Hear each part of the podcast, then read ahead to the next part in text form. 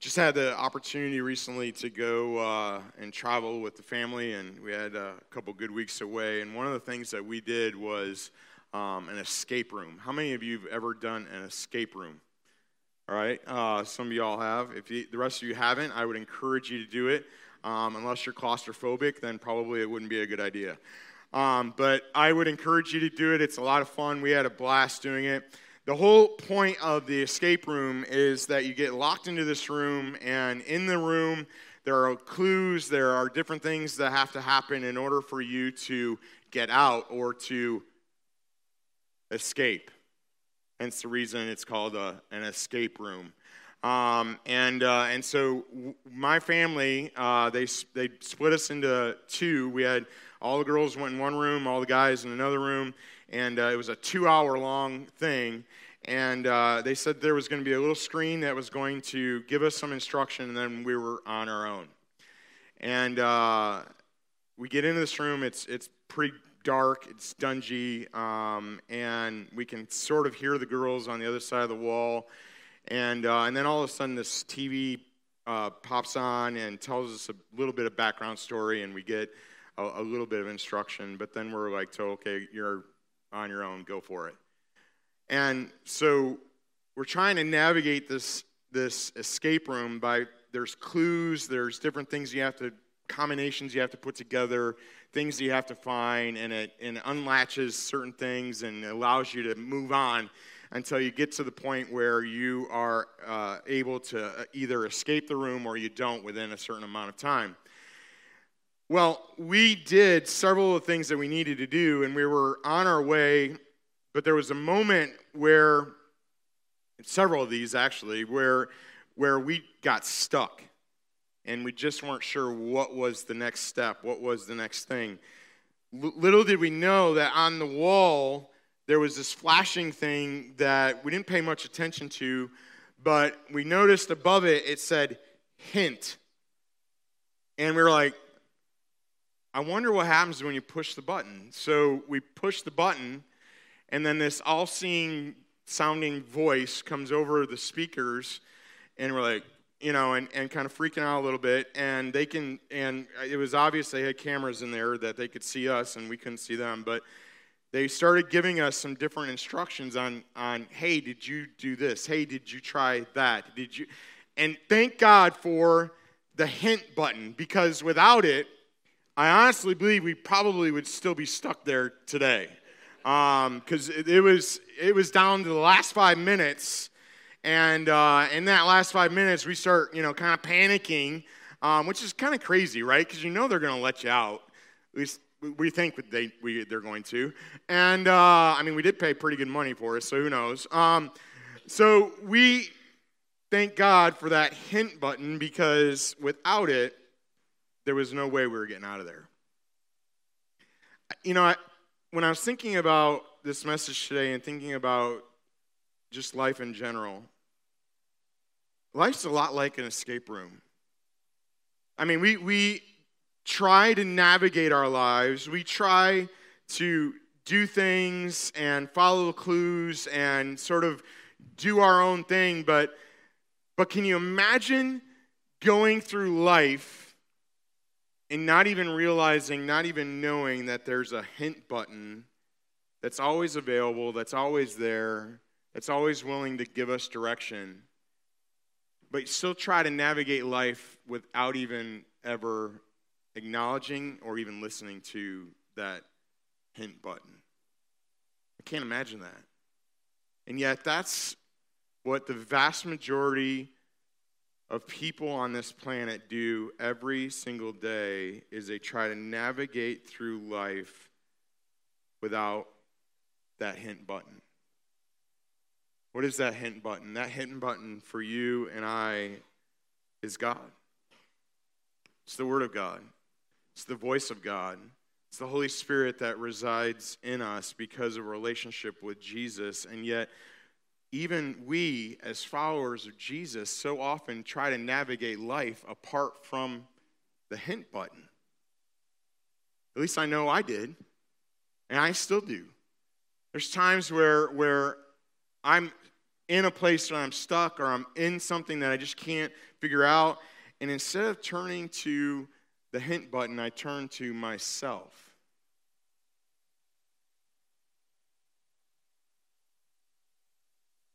Think about it. There's, there's literally billions of people on this planet who've never even heard the name of Jesus.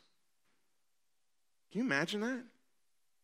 That's hard for us in this society to imagine that because we have churches on every corner. We have Bibles all over the place. We can get online and see things. We can watch TV and there's people on there talking about Jesus, but can you imagine? There's billions of people on this planet that have never even heard the name of Jesus. They have no idea that that hint button even exists. And they're trying to navigate life without him. I don't know about y'all, but but life, even with Christ, is really tough. That, does anybody else have a difficult time in life sometimes? Or is it just me? It's really tough. Aaron even talked about that a couple weeks ago about some of the difficulty that, that we as people go through. And, and that's not just those who don't know Jesus, that's those who know Jesus. And, and then and then we talked about uh, uh, about he talked about last week about what you value and what you value makes an impact on others around us and and isn't it isn't it that Jesus should be the one thing that we value the most in life? Isn't it that a, relationship with Jesus Christ, the, the ultimate hint button of our life, shouldn't He be the one that we ultimately value the most? Why? Because He's the only one that can transform our life. He, he's the only one that, that can satisfy our hungry soul. He, he is the only one who can guarantee our eternal home. And yet we treat Jesus like he's a trinket or some other little thing that's on the side that we pull out once a week and we play church for a hour a week. And then we expect somehow that life's just going to be good and rosy and everything's going to work out okay. Doesn't work that way. Jesus has never even promised that if you follow him you're going to have an easy life actually it's the opposite he says if you follow him you will have hardship you will have difficulty. In this life, you will have all those things, but take heart, take courage. I am with you always. I will never leave you, I will never forsake you. I am always there for you. I am always ready and willing to give you a hint to help you navigate this life. And yet, there are people all around us at our workplaces, at school, at places where we hang out and, and just I don't know, maybe work out or whatever. Our, our families, even our neighbors, don't have a clue who Jesus really is. And how can they? Paul writes this in Romans 10, verses 14 and 15. He asks some really interesting questions. He says, How can they call on him to save them unless they believe in him? And then he asks this question And how can they believe in him if they have never heard about him? And then he asks another question How can they hear about him unless someone tells them? He doesn't stop. He says, How will anyone go and tell them without being sent? That is why scripture says, How beautiful are the feet of messengers who bring good news. See, that's what, that's what Aaron was talking about last week, and, and what's, what's the thing that you value most? Because whatever that is, is going to impact those around you? And do we value Jesus so much that we're willing to share him with others around us because he's the only hope for their life? He's the only hope for their future. He's the only hope for the things that they're going through in this life. And it's really what being the church every day, everywhere means is that you and I go and tell others about Jesus. and we let others see Jesus in us. Are we perfect? No. No, but we know someone who is, and that's Jesus, and we can point them to him and let them know that he's the answer that they need. I want you, if you would, to turn 2 Corinthians chapter 5. 2 Corinthians chapter 5. Paul writes to the church in Corinth, and as he's writing to the church in Corinth, there's some things that he wants them, number one, to be remembering about what they know, and then be remembering about what they're supposed to do. And my prayer is, is that as you think about being the church every day, everywhere, as you think about being a example of Jesus, valuing Jesus above all else, that, that you would remember these things about who you are and that they would spur you on to being an individual who tells others about Jesus. 2 Corinthians chapter 5 verse 1. Notice the phrase, very first three words, for we know. I want to stop there for just a second. Who's the we? The we are those of us who say and know and believe that Jesus Christ is Lord. We have a relationship with Jesus. And because we have a relationship with Jesus, for we know. And the things that we're about to read are things that you and I, as followers of Jesus, should know about who we are in Christ, about what we have in Christ. Now, what we need to understand, though, is, is that it's for we know. Not, it doesn't say for everyone knows. We know. So that means that there is a group of people who do not know this do not understand this, do not have any idea about the hint button on the side of the wall. They don't know about it. We know about it.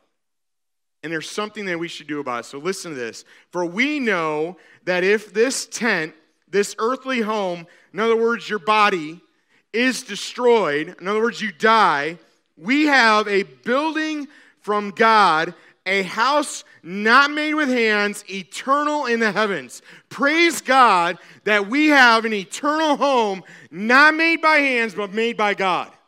Are you, are you not thankful for that? Amen. We have that. Because, look what it says, for in this tent we groan. Does anybody in here feel that every day? Are any of y'all getting older? Are, do y'all have pains and things that are creeping up in you that you're like, where did that come from? Yeah, in this body, you groan and you moan and you ache, longing to put on a heavenly dwelling. If indeed by putting it on we may not be found naked, in other words, that we may be found having a relationship with Jesus while we are still in this tent, we groan, being burdened, not that we'd be unclothed, but that we would be further clothed, so that what is mortal may be swallowed up by life. That this struggle, this temporary struggle that we're going through here in this life, might be swallowed up in knowing and having life in Jesus Christ. That's what he's saying.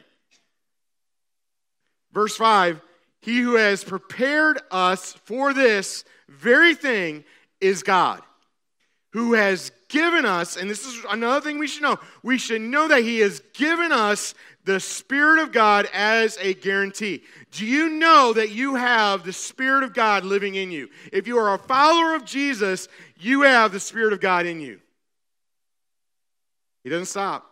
Verse 6 So we are always of good courage. Really? Always of good courage. We know that while we are at home in the body, we are away from the Lord. We walk by faith, not by sight. Yes, we are of good courage. We would rather be away from the body and at home with the Lord. So whether we are at home or away, look what it says. We make it our aim to please Him. Who's Him? Jesus.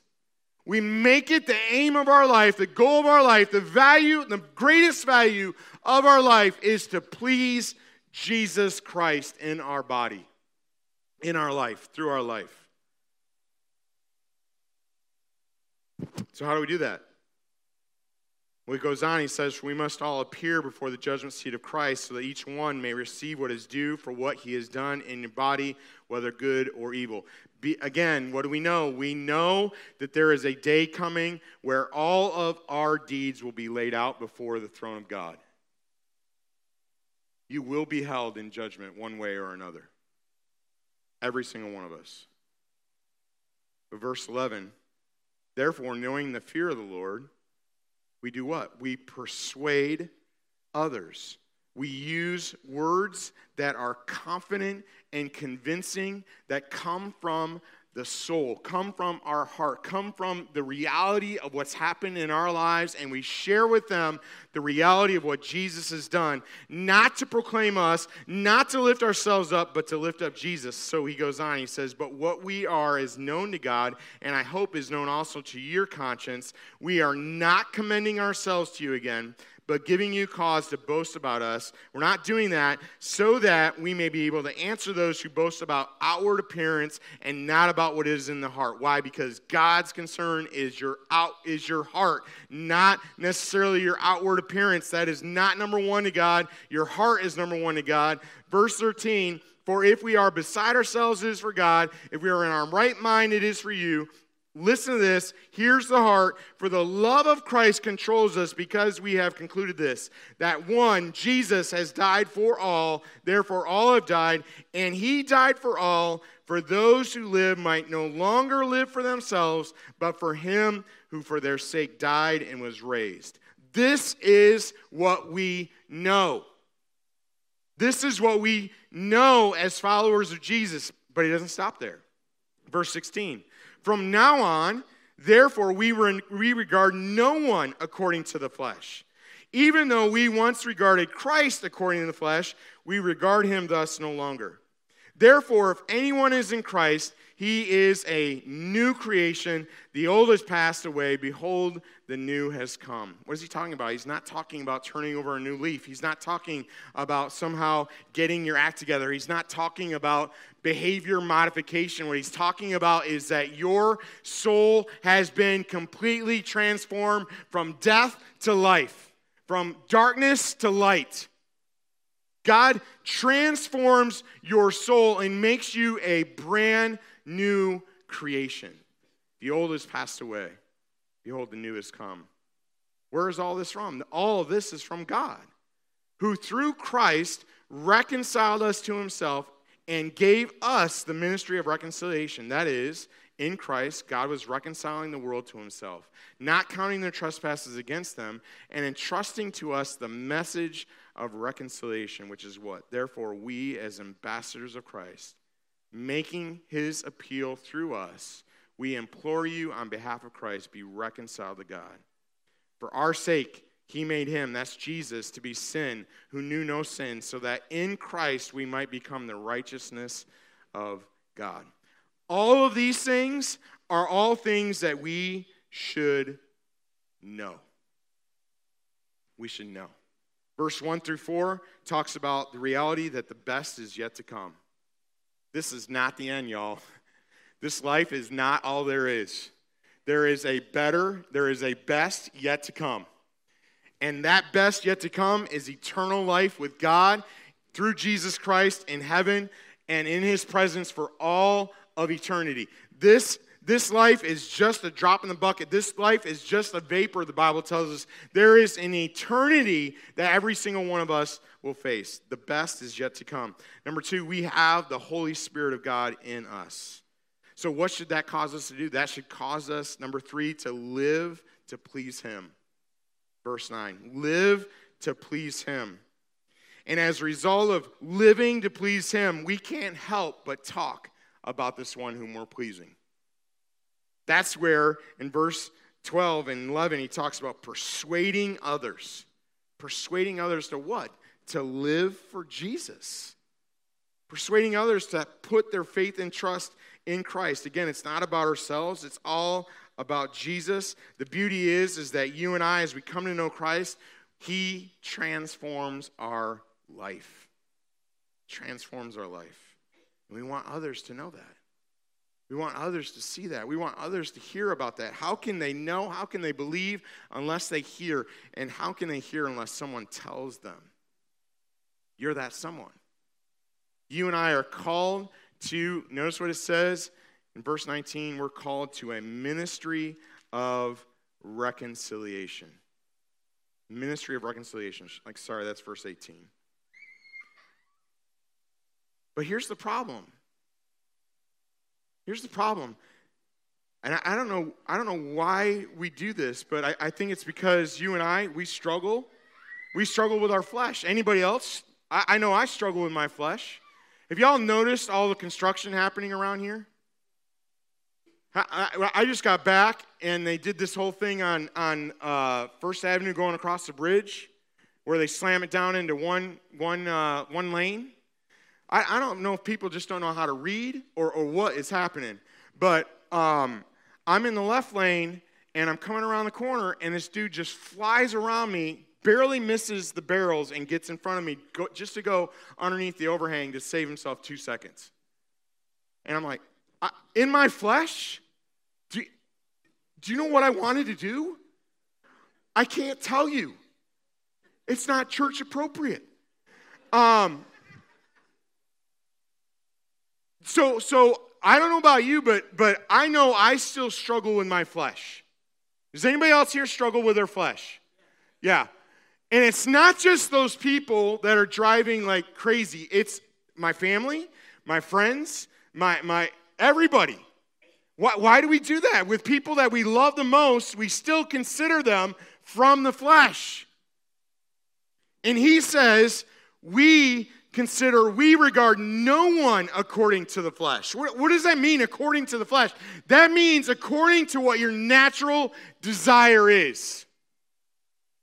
We regard no one in that way.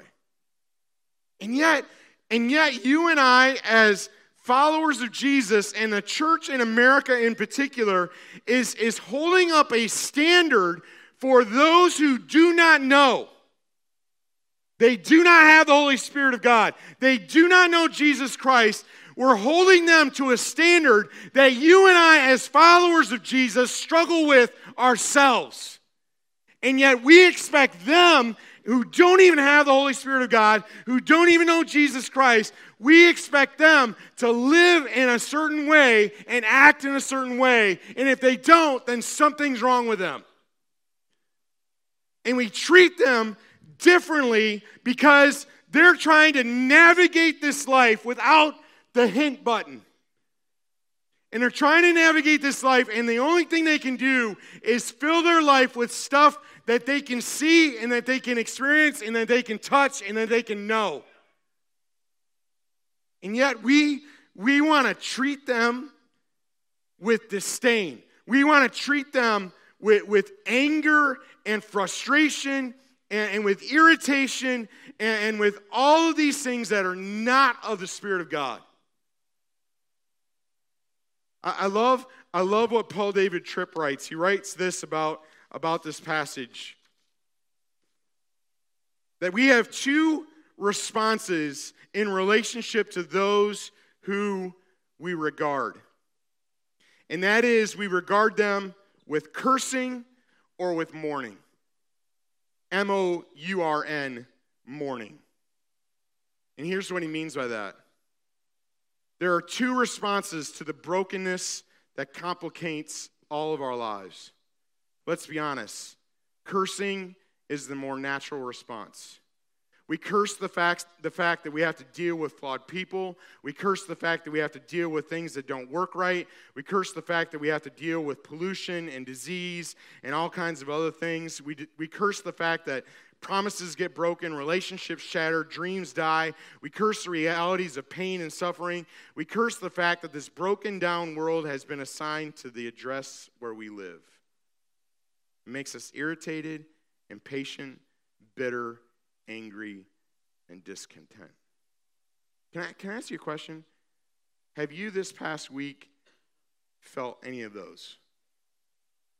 Let me read them again irritated, impatient, bitter, angry, discontent. Yo, PJ, you just described my morning. uh, sorry. You need to understand not a single one of those things is from the Holy Spirit of God. Not one. None of those are the fruit of the Spirit. Those are all fruit of our flesh. Paul David Tripp continues to write. He says this It's natural to find them frustrating. The whole world groans as it waits for redemption, but cursing is the wrong response. We curse what we have to deal with because, listen to this, it makes our lives harder than we want them to be. If we're honest with ourselves, cursing is all about our comfort, our pleasure, our ease. Cursing is fundamentally self centered. Mourning is the much better response. Mourning embraces the tragedy of the fall. Mourning acknowledges that the world is not the way God meant it to be. Mourning cries out for God's redeeming, restoring hand. Mourning acknowledges the suffering of others. Mourning is about something bigger than the fact that life is hard. Mourning grieves what sin has done to the cosmos and longs for the Redeemer to come and make his broken world new again. Mourning, then, is a response that is prompted by grace. This side of eternity in this broken world, cursing is the default language of the kingdom of self, but mourning is the default language of the kingdom of God. He asks the question which language will you speak today? Paul says, from now on, we regard no one according to the flesh. But he doesn't stop there. He goes on and he says, But what are we supposed to do? We're supposed to be ambassadors for Christ, making an appeal as if it's God making it through us. And here it is. We implore you on behalf of Christ, be reconciled to God. Do you know what's interesting in Romans? It says, check this out. It says, the kindness of God leads to repentance. Wow. The kindness of God leads to repentance. Change of mind is what repentance means change of heart. The kindness of God. You know, that's why, that's why Jesus, that's why Jesus could sit down with a group of people who the Pharisees would look at and go, Why is he sitting down with those people? Why is he sitting? Why is he sitting down? Does he not know who they are? Does he not know what, what they've done with their lives? That's why Jesus, when, when a woman is brought before him that has in, been in the act of adultery, and they lay her out before him, and, they, and they, they're about to stone this woman, and, and they say, Jesus says to him, to them, Hey, you uh, without sin, you cast the first stone. And he stands up for her.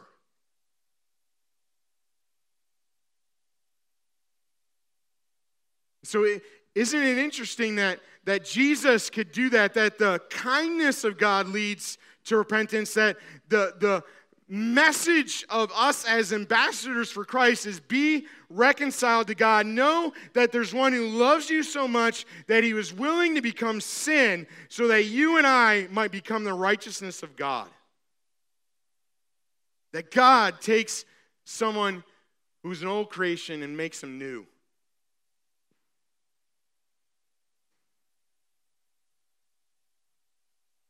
We have got to figure out as the church and being the church every day, everywhere, that God's desire for us is not to curse the world. We will never win the world by cursing the world. You'll, that'll never happen. Jesus himself even said, I have come to save the world, not to condemn the world. So you and I have a choice to make. What will we be? Will we be ambassadors for Christ? Will we be mourning those that are around us that are choosing to not know Jesus, choosing to live life apart from Him? They don't even realize it. Maybe they, maybe they do and they just are ignoring it, whatever. Does our heart mourn for them? Does our heart break for them? Does our heart break for this world in which we live? If it does, and Paul is clear, we're to go and we're to be ambassadors to this world that desperately needs to know Jesus. I'm going to ask you, would just close your eyes, bow your head. Just a little bit, worship team's going to come and lead in a song. Those of you that are, are going to be baptized, you go ahead and come on.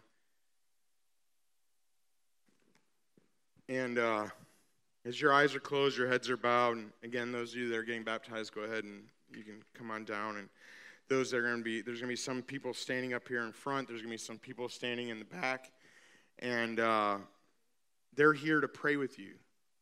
They care about you. They don't care what is it, the thing that's going on. It's that's not that's not what they're up here for. Is to try to find out what's going on in your life. What they want to do is just pray for you. So you don't even have to say anything. You don't have to say, here's why I'm up here. You can just say, could you just pray for me? Maybe you're feeling a nudge by the Holy Spirit, and as the church, if you're feeling that nudge and there's somebody next to you and God's saying, pray for that person, just turn over to them and just say, hey, can I pray for you? If they say no, then just quietly in your mind pray. There's people here at the front, people at the back, and again, I want to encourage you be the church.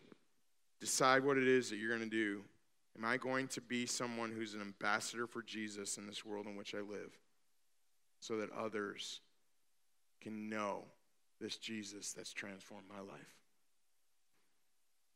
He loves you, cares deeply for you, and he longs to use you in a powerful and real way.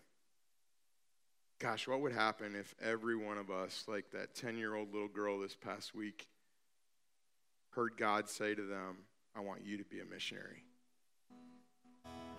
Here's the reality God is saying that. Go and make disciples.